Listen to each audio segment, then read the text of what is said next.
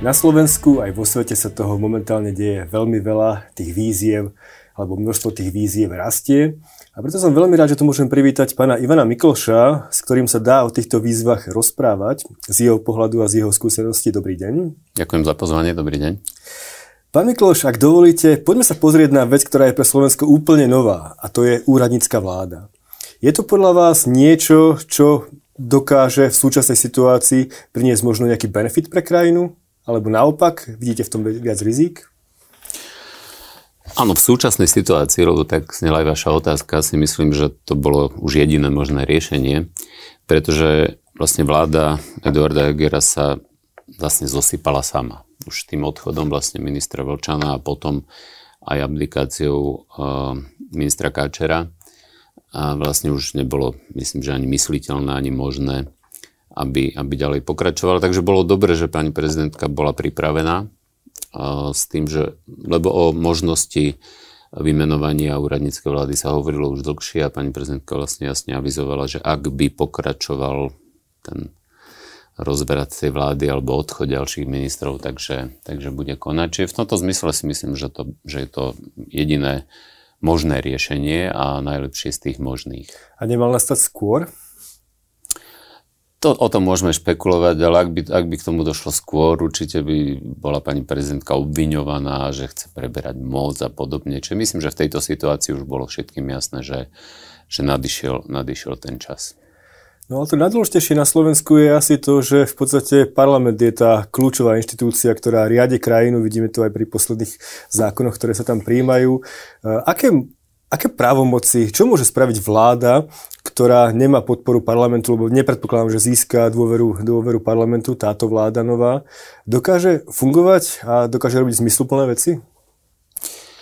Takto výhodou tej vlády by mohlo byť, že to bude naozaj vláda odborníkov, že myslím, že všeobecne akceptované aj Ludo Odor na, na pozícii e, premiéra, aj tie posty, ktoré zatiaľ boli e, oznámené. Čiže to je určite veľká výhoda. Nevýhodou je práve to, čo pravíte, ale tam by som aj nevedel veľký rozdiel v tom, či vláda získa dôveru alebo nezíska. To hlavné obmedzenie je v tom, že vlastne je vymenovaná na veľmi krátke obdobie a dokonca obdobie, kedy už vlastne parlament ani nebude zasadať a schváľovať zákony. A máte pravdu, že e, riadiť krajinu, najmä meniť veci v krajine sa dá najmä prostredníctvom zákonov. Čiže toto bude reálny handicap. Nedostatok času, a nedostatok možností vlastne príjmať e, nové zákony, ktorý bude ale daný aj objektívne, nielen tým, že možno nebude mať podporu, možno bude, lebo tie vyhlásenia e, predsedov parlamentných politických strán, ktorých pani prezidentka informovala o zložení vlády, boli v celku, v celku pozitívne. A, takže v tomto, v tomto ten handicap e, samozrejme bude. Otázka potom, že čo teda tá vláda vlastne môže? Tá vláda môže priniesť, myslím si, upokojiť tú situáciu. Upokojiť aj v tom zmysle, že ono je to s politickými vládami tak, že ono samozrejme, že parlamentná demokracia je založená na politických vládach. Čiže tá úradnícka vláda je istý nesystémový prvok, ale nevyhnutný v tej situácii, v ktorej, v ktorej sme. Ale môže priniesť práve to, že títo odborníci, ktorí nemajú politické ambície, sa môžu sústrediť na riešenie vecných problémov. Nemusia sa primárne uchádzať o dôveru alebo podporu obyvateľstva, čiže nemusia robiť často veci, ktoré sú aj škodlivé, populistické, preto, aby získali viac hlasov. Určite tam nebude také napätie, ako v ka- aké v každej koaličnej vláde je, lebo vždy tí, sú to koaliční partnery, ale zároveň sú aj súperi, pretože súperia o tých istých voličov. Dokonca ono je to v politických koaličných vládach tak, že sú tí partnery sú ešte väčšími supermi, lebo oni väčšinou súťažia o tých istých alebo podobných voličov ako, ako tie opozičné strany. Čím ale ja nechcem spochybňovať parlamentnú demokraciu, naopak.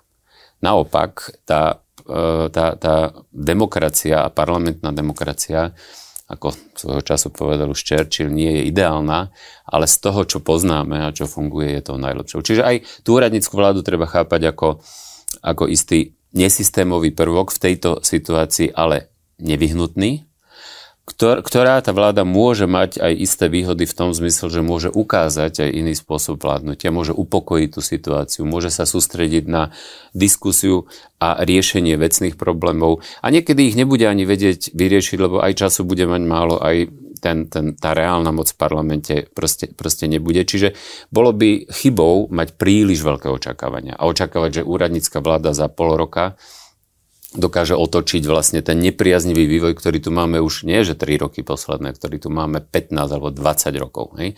Čiže to úradnícka vláda e, nemá v moci dokázať, ale celkom určite môže začať inak komunikovať. Môže, e, môže prispieť k tomu, že ľudia si uvedomia, čo sú naozajstné riešenia a čo sú nejaké politické, populistické návrhy.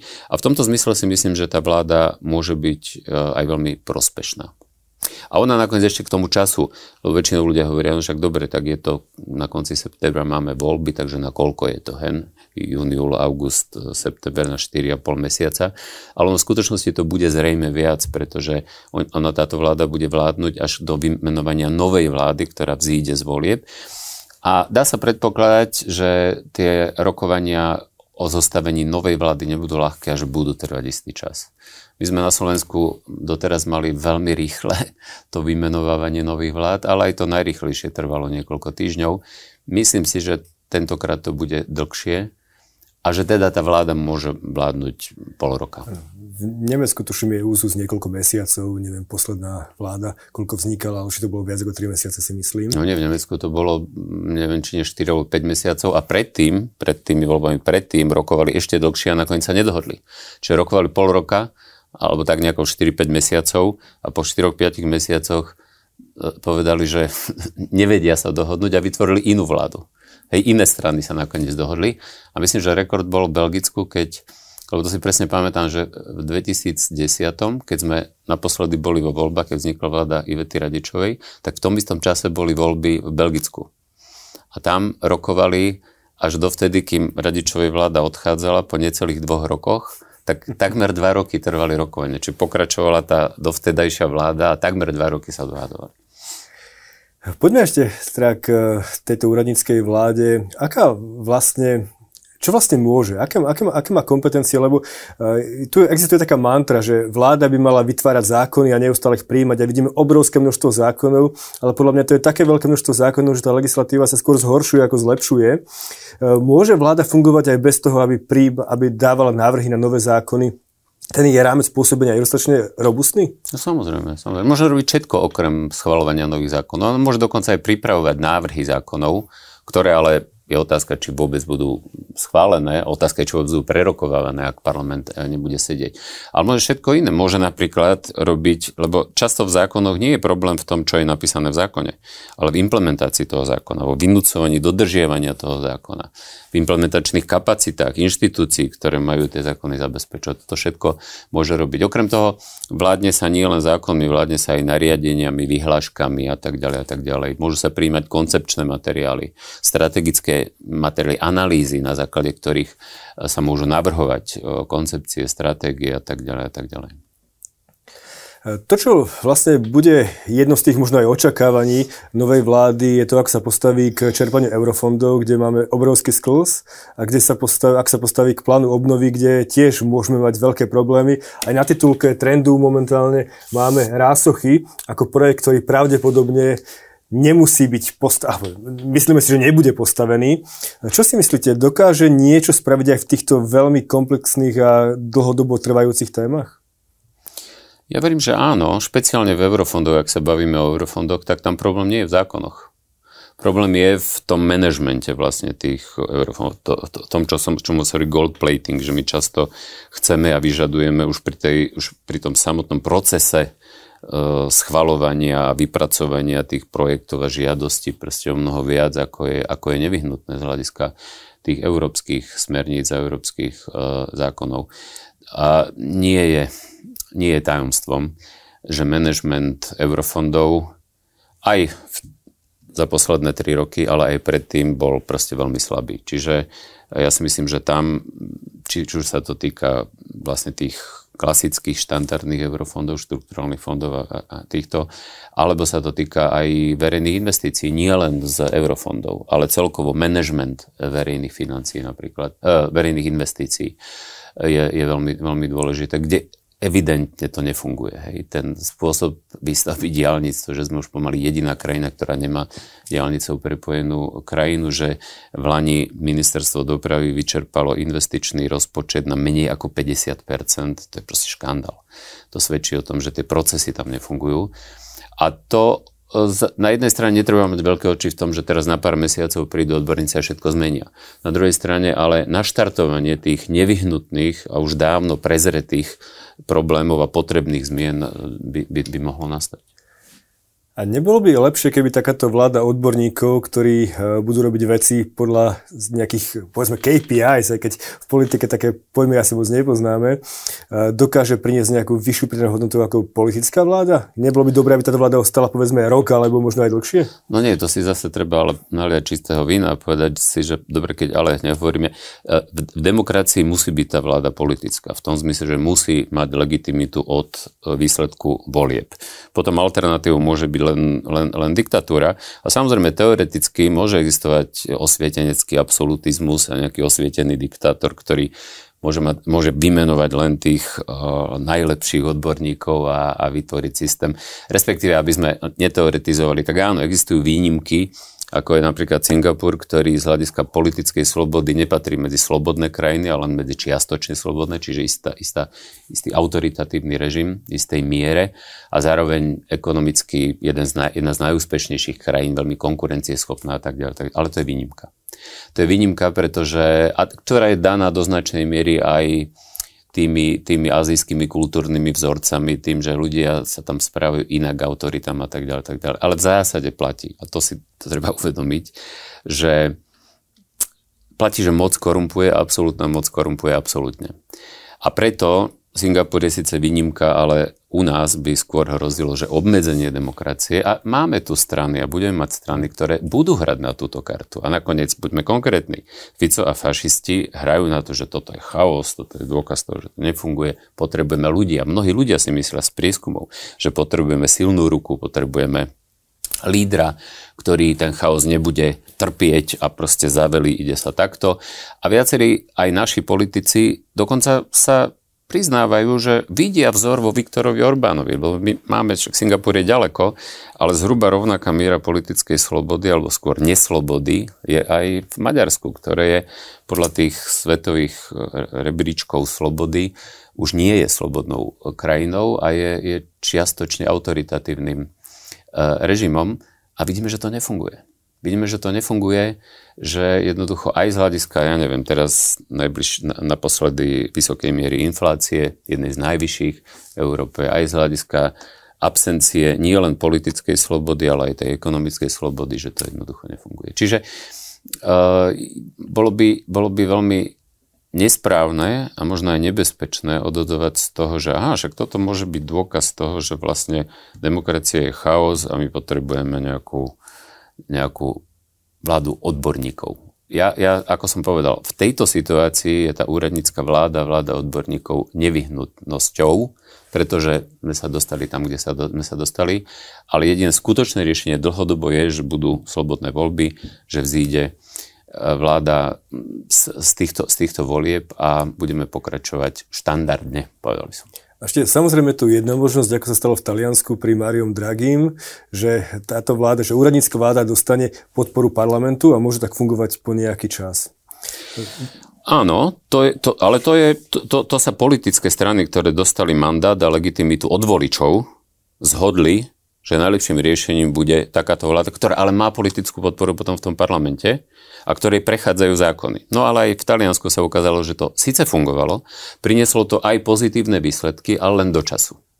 A potom aj tá trpezlivosť tých politických strán, lebo problém bol aj v tom a v Taliansku špeciálne, ale ten problém by bol aj tu, že ono často tá vláda, ak chce riešiť tie nahromadené vecné problémy, musí príjmať nepopulárne opatrenia. A tie sa ľuďom nepáčia.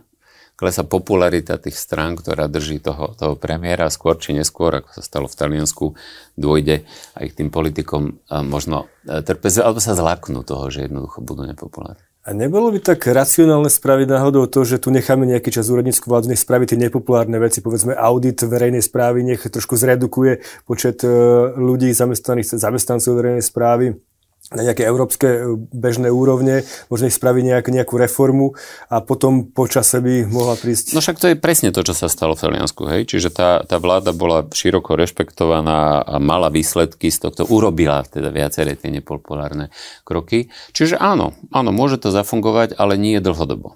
Aj v tom Taliansku to zafungovalo len na nejaký čas, ale ešte dôležitejšie je, že predpokladom je, že sa na to musia zhodnúť tí, ktorí dostali tú dôveru a ten politický mandát vo voľbách.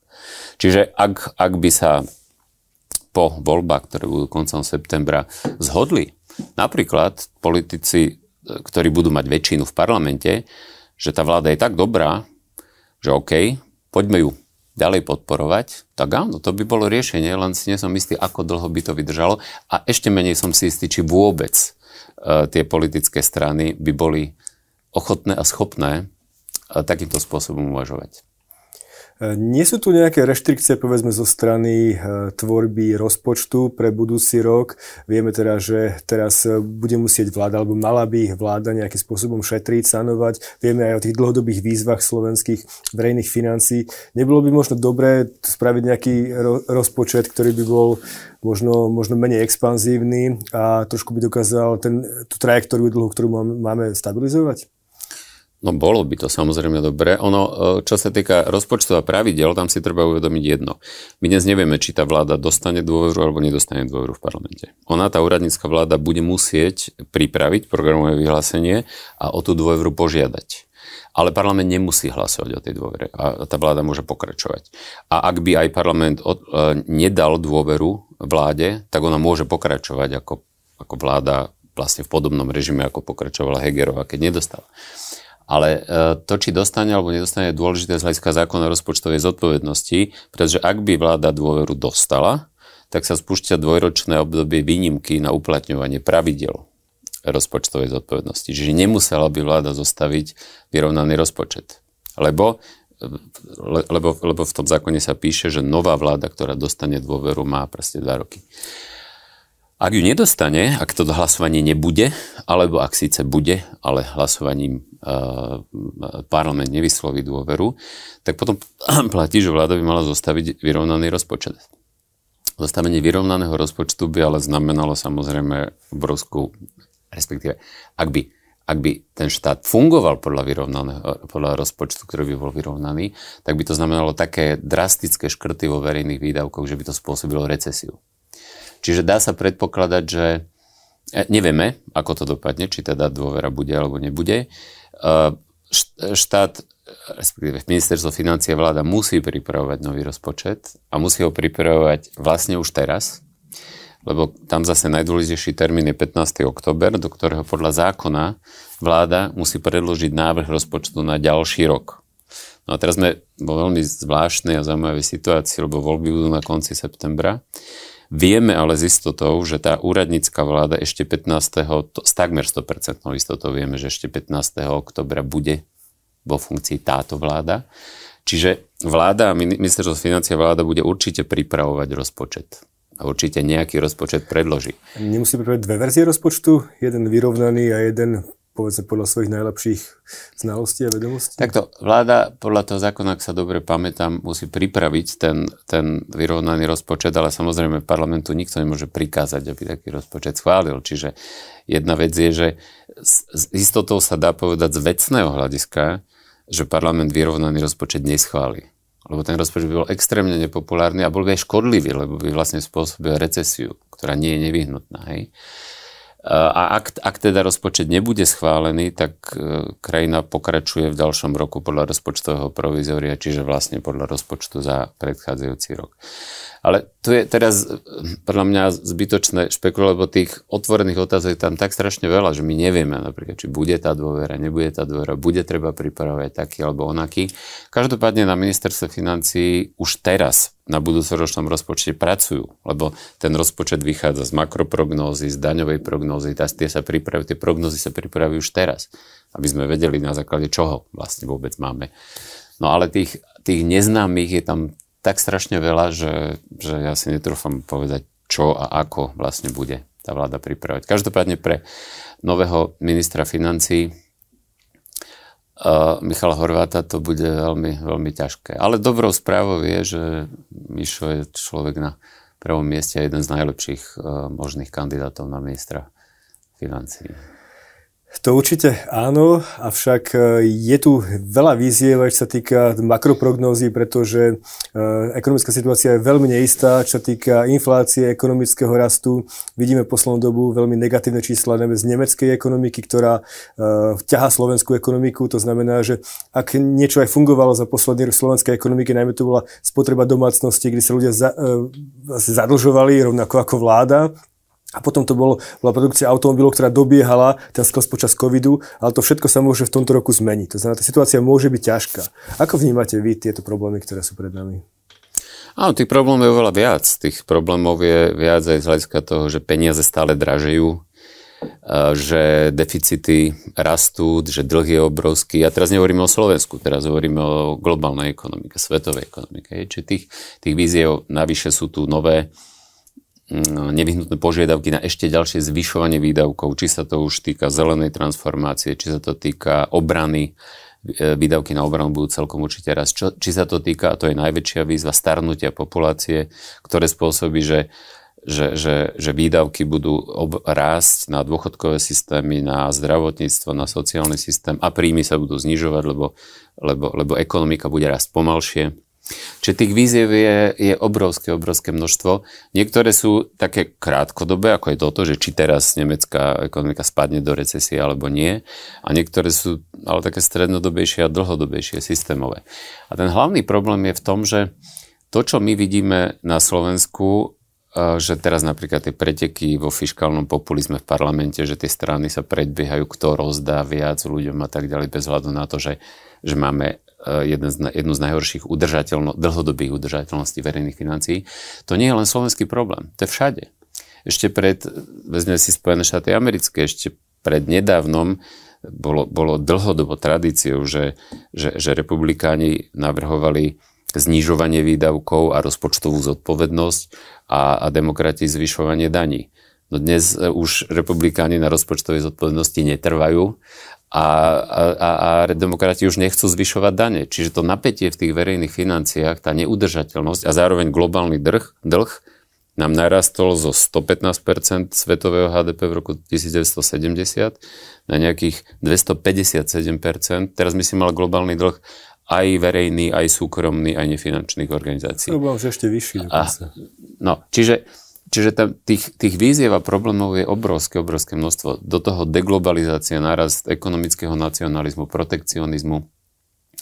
Ale napriek tomu všetkému, ja som dlhodobý optimista v tom zmysle, že ono nakoniec vždy sa ukázalo, viete, tá demokracia je v tom nedokonalá, ale najlepšia. Možná, že politici často v demokracii začnú riešiť a príjmať tie nevyhnutné opatrenia, až keď už je nevyhnutné, keď už vyčerpali všetky ostatné možnosti.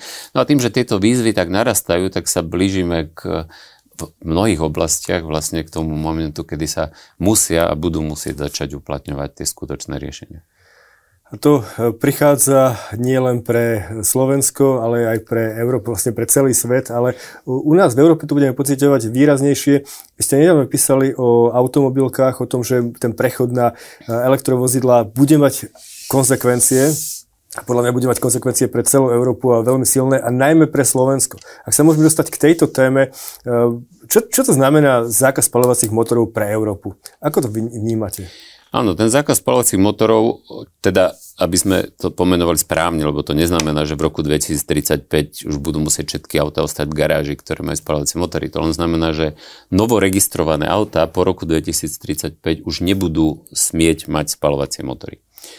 Čiže tie, ktoré budú dovtedy fungovať a potom fungovať, budú ďalej fungovať, len nové auta už, už nebudete vedieť kúpiť a zaregistrovať auto so spalovacím motorom. Na, na tie výnimky, ktoré budú tankovať ten, ten, e, tie syntetické paliva. No a Nemecku sa, e, po, sa podarilo vyrokovať, že s výnimkou syntetických palív, ktoré nemajú žiadne spolodiny CO2, len že syntetické paliva sú zatiaľ tak drahé a neekonomické, že nie je vôbec jasné, či sa dovtedy ten vývoj e, či, či, či prinesie takú cenu, aby to vôbec bolo možné. Čiže áno, ak syntetické, tak tie, tie áno. Ale to, to určite nebude znamenať nejak, že masovo spalovacie motory budú pokračovať.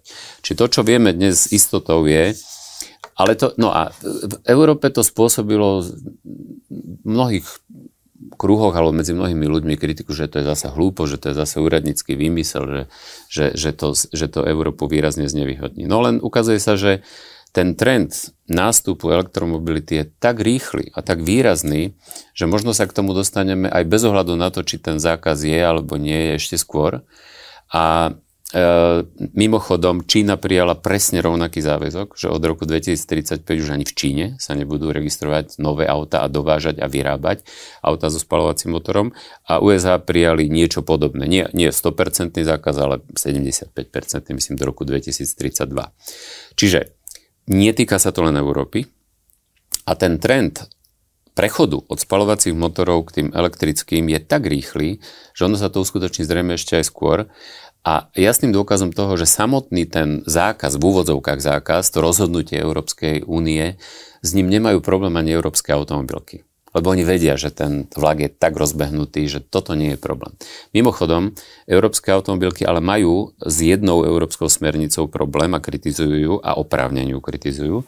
A to je iná smernica. To je smernica Euro 7, sa volá ktorá teraz sa diskutuje v Bruseli, už je navrhnutá komisiou a znamenala by, že teraz ešte v najbližších rokoch sa budú ešte sprísňovať limity emisí spalovacích motorov oproti tým, ktoré dnes platia. A dnes platia podľa smernice Euro 6.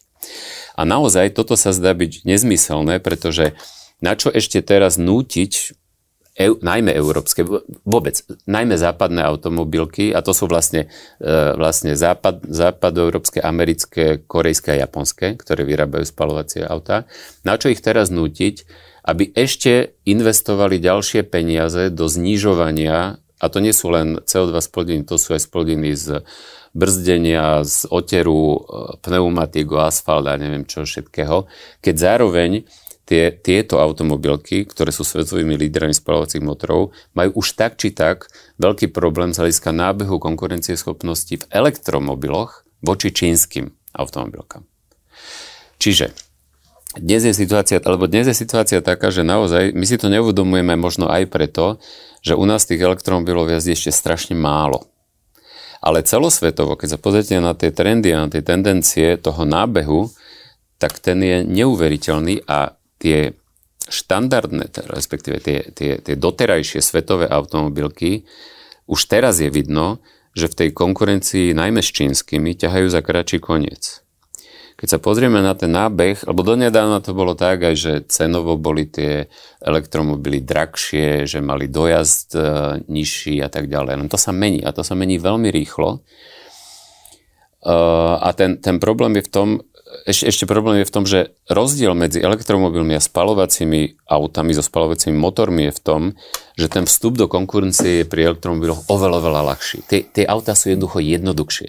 Vyrobiť spolahlivý, úsporný, ekologicky s nízkymi emisiami spalovací motor bolo strašne ťažké a preto vlastne e, automobil, automobilovému priemyslu vládli americké a európske značky do polovice minulého storočia a potom sa presadili len dve krajiny. Japonsko v 50., 60. a 70. rokoch a Južná Kórea v 80. a 90. rokoch. Len tieto dve.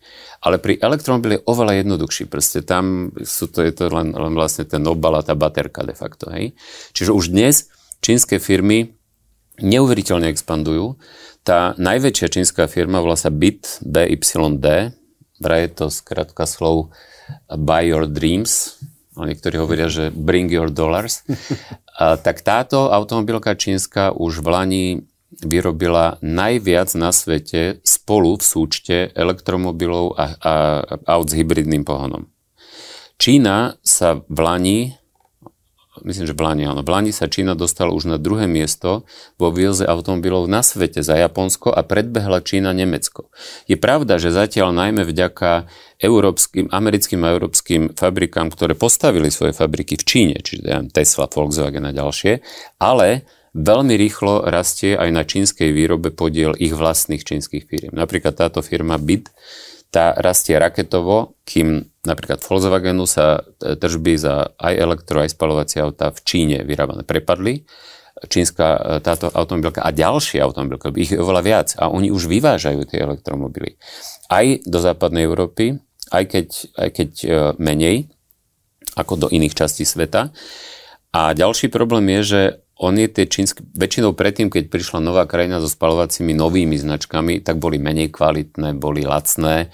Pri elektrických autách to neplatí. Dokonca tie čínske vraj aj z hľadiska tých technických parametrov sú minimálne konkurencieschopné, v niektorých oblastiach dokonca aj väčšie. A teraz posledná informácia, ktorá hovorí o tom, aký ten nábeh rýchly je.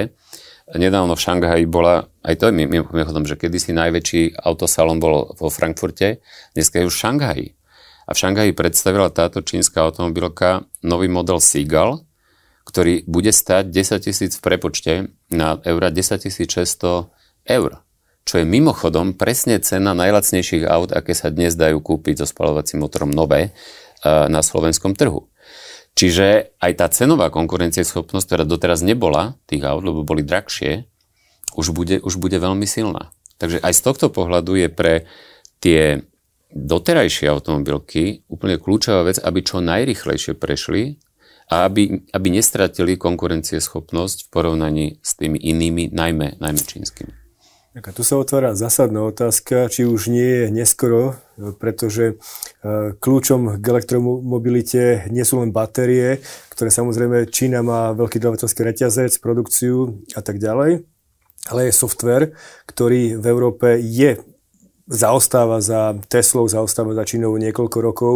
E, tento týždeň tuším vyhodil e, Oliver Bloom ako šéf Volkswagenu, e, šéfa divízie, ktorá vytvára software pre Volkswagen.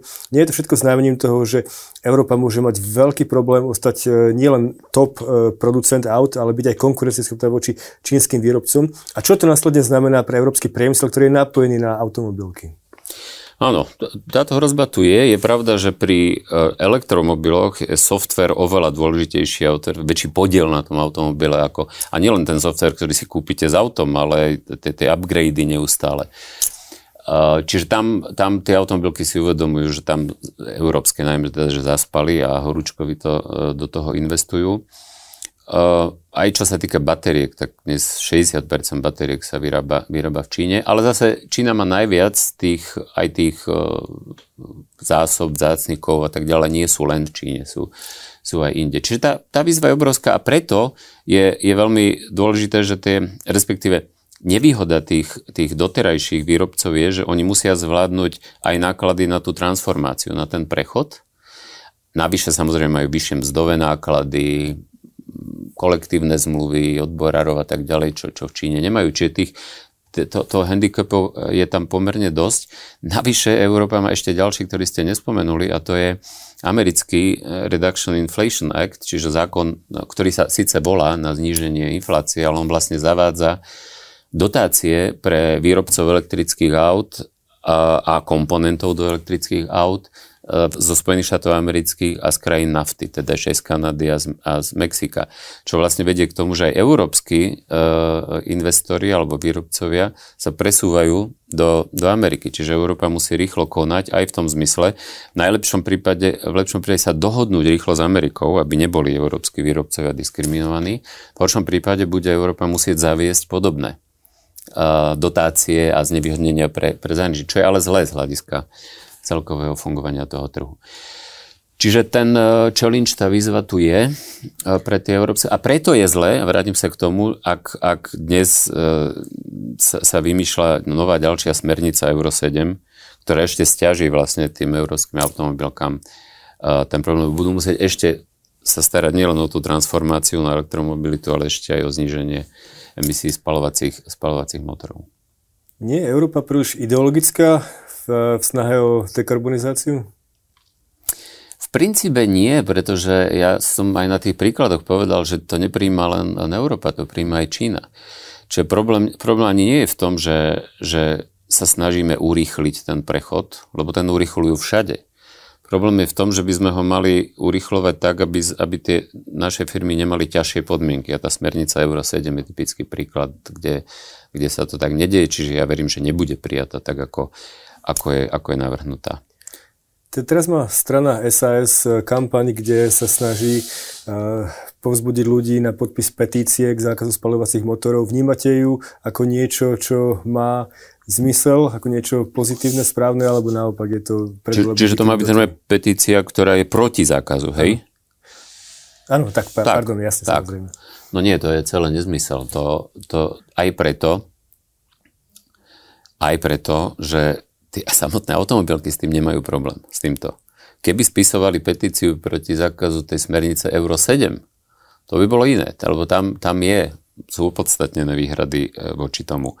Ale bojovať voči, proti Bruselu v niečom, čo je evidentné, že nie je problém, lebo toto nie je problém. To uznávajú aj, aj automobilky, však sa stačí, stačí, však oni to aj verejne hovoria, tie automobilky. Čiže ten problém nie je v Bruseli, ako Saska sa snaží e, e, ľudí presvedčiť, ten problém je v Bratislave. A v je v tom zmysle, Brusel je, čo sa týka tej smernice Euro 7, ale Saska prvý proti inému. Bratislave preto, že my uh, sme možno najzraniteľnejší, alebo pre nás je to najväčší problém, lebo Európa a európske automobilky majú problém väčší ako čínske alebo americké. A zároveň Slovensko je krajinou, ktorá brať najviac spalovacích aut so spalovacím motorom na obyvateľa na svete. Čiže nás sa to týka ešte viac. A pre nás je kľúčové, aby tí investori, ktorí na Slovensku investovali, prípadne iní, aby zvládli túto transformáciu, lebo keď ju nezvládnu, no tak samozrejme, že, že na to doplatia aj ich fabriky u nás. A ešte dôležitejšie pre nás špeciálne, ak ju zvládnu, aby ju zvládli u nás. Aby prešli v čo najväčšej miere z výroby spalovacích motorov na výrobu tých elektromobilov práve u nás. Už sú pozitívne signály, Volvo, e, myslím, že aj Volkswagen už ohlásili investície do vlastne elektromobility na Slovensku, čo je fajn, čo je, čo je pozitívne. Ale naša úloha budúcich vlád bude v tom, aby sme zlepšovali to podnikateľské prostredie a tie podmienky pre investície tak, aby sa rozhodli tí, ktorí tu už sú a prípadne noví, ktorí tu ešte nie sú, vlastne tú elektromobilitu budovať u nás na Slovensku. To poprvé. A druhá veľká výzva vlády je v tom, aby sme zvládli ten prechod od tých spalovacích motorov na, na, na elektrické nielen vo výrobe, ale aj v používaní. Inými slovami, aby sme už teraz postupne prechádzali od spalovacích, aby ľudia prechádzali od spalovacích motorov k tým elektrickým. Na to ale je potrebné v dnešnej dobe ešte aj stimulovať to, lebo ešte stále sú tie elektromobily drahšie ešte dôležitejšie možno je samozrejme už dnes budovať infraštruktúru, čiže mať aj dosť dobíjacích staníc, lebo ľahko si dobije elektromobil alebo hybrid niekto, kto má rodinný dom alebo garáž s elektrikou, ale na veľkých sídliskách napríklad to, to problém je a bude. Pretože ak my neprejdeme už dnes a vidíme aj z tých medzinárodných porovnaní, že tie vyspelejšie západoeurópske krajiny, ale aj niektoré postkomunistické to zvládajú lepšie a rýchlejšie, ten prechod už dnes, že ten podiel tých hybridov a elektrických aut tam rastie rýchlejšie. A ak my ho nezvládneme, tak sa nám môže stať, že v tom roku 2035, kedy sa už nebudú dať registrovať nové autá, sa vlastne staneme vrakovišťom Európy, lebo buď potom by ľudia znižili svoju mobilitu, čo zrejme neznížia, alebo si budú kupovať ojazdené Eh, auta so, so spalovacími motormi. Pretože po roku 2035 sa nebudú dať kúpiť a zaregistrovať nové auta, ale kúpiť staré jazdené auta sa, sa budú dať. Čiže aj z ekologických dôvodov a z ekologického hľadiska by to bolo nakoniec kontraproduktívne. Čiže v tom sú výzvy a oveľa dôležitejšie podľa mňa, teda reagujúc na tú vašu otázku o tej, o tej petícii SAS, je oveľa dôležitejšie sústrediť sa na toto tu u nás doma, teda, teda na Slovensku, ako bojovať proti Bruselu v oblastiach, kde je to nezmyselné. Tak a ešte posledná otázka. Ako by vláda mala podporiť e, prechod priemyslu k elektromobilite? Máme tu e, stále drahé energie. Včera sa e, schválil nejaký, nejaký zákon o, o podpore o, o emisných kvótach, povolenkách a ich kompenzácii. Čo by, čo by mala spraviť? Podporovať finančne uh, uh, automobilky alebo im dávať nejaké, nejaké iné benefity? To je, to je otázka. Ja, ja nie som za nejakú, nejakú priamu podporu automobiliek, ale celkom určite, tá, tá infraštruktúra celkom určite. Jednoducho by bol dopyt. Lebo jedna vec je, či vy viete podporovať, aby tí, ktorí vyrábajú, vedeli zabezpečiť ponuku v nižšej cene, možno aj dotovaním alebo, alebo stimulmi nejakými investičnými. Ale druhá vec je, či je dopyt. a aby bol dopyt, to bude do značnej miery záležať na tom, že či bude tá infraštruktúra vybudovaná. Čiže ja by som e, e, bol skeptický voči priamej podpore výrobcov alebo teda podnikateľských subjektov a skôr by som tú energiu a peniaze vlády smeroval do, do tej infraštruktúry pre tých ľudí, pre tých používateľov. A, pri, a prípadne aj do stimulov na prechod od spalovacích motorov k elektromobilite, tak ako to robia všetky krajiny, že napríklad aj cestnú dane budú platiť elektromobily alebo že budú inak zvýhodnené. A čo sa týka podpory automobiliek, aby tu ostali, aby tu investovali? Najlepšia podpora je dobré podnikateľské prostredie. K tomu čo treba? Na Reformy. Reformy a neustále, neustále zlepšovanie podnikateľského prostredia, pretože u nás sa žiaľ Bohu už dlhé roky, nie teraz, dlhé roky uh, zhoršuje. Zhoršujú sa, zhoršuje sa udržateľnosť verejných financií, zhoršuje sa podnikateľské prostredie, zhoršuje sa kvalita a efektívnosť verejných služieb a verejného sektora, zhoršuje sa uh, kvalita škôl a, a konkurencieschopnosť uh, v oblasti vzdelávania a tak ďalej. Čiže znovu sme pri tom, o čom hovorím vždy a, a dokola. Proste potrebujeme zodpovedné a kompetentné vlády, ktoré nebudú vládnuť spôsobom, chcem sa zapáčiť, tak rozdám, ale ktoré budú, budú robiť neustále, pracovať na neustálom zlepšovaní fungovania spoločnosti a fungovania štátu. A tu sa ešte možno vrátim k, predsa len k tej novej vláde. Dokáže nová vláda, myslíte, napriek tomu, že tam bude pár mesiacov, naštartovať aspoň niečo, kde by do, Slovensko mohlo dostať na takúto pozitívnu trajektóriu? Myslím, že o tom sme hovorili na začiatku tohto rozhovoru, takže ja môžem len zopakovať, že ona tú situáciu zásadne nezmení, keď sa nám situácia zhoršuje dlhé roky, tak za pár mesiacov sa zásadne e, otočiť nedá o to menej, keď nemáte vlastne tú politickú moc presadzovať zákony, zákony v parlamente, ale môže celkom určite mm, zmeniť atmosféru a ukázať, ako by sa to dalo meniť. Ukázať, čo je dôležité a, a pripraviť e, možno predpoklady na ten obrad. Tak budeme veriť, že nová vláda dokáže spraviť to, čo hovoríte. Je to zásadné pre budúcnosť Slovenska. Ďakujem veľmi pekne pánovi Ivanovi Miklošovi, že prišiel. Ďakujem za pozvanie.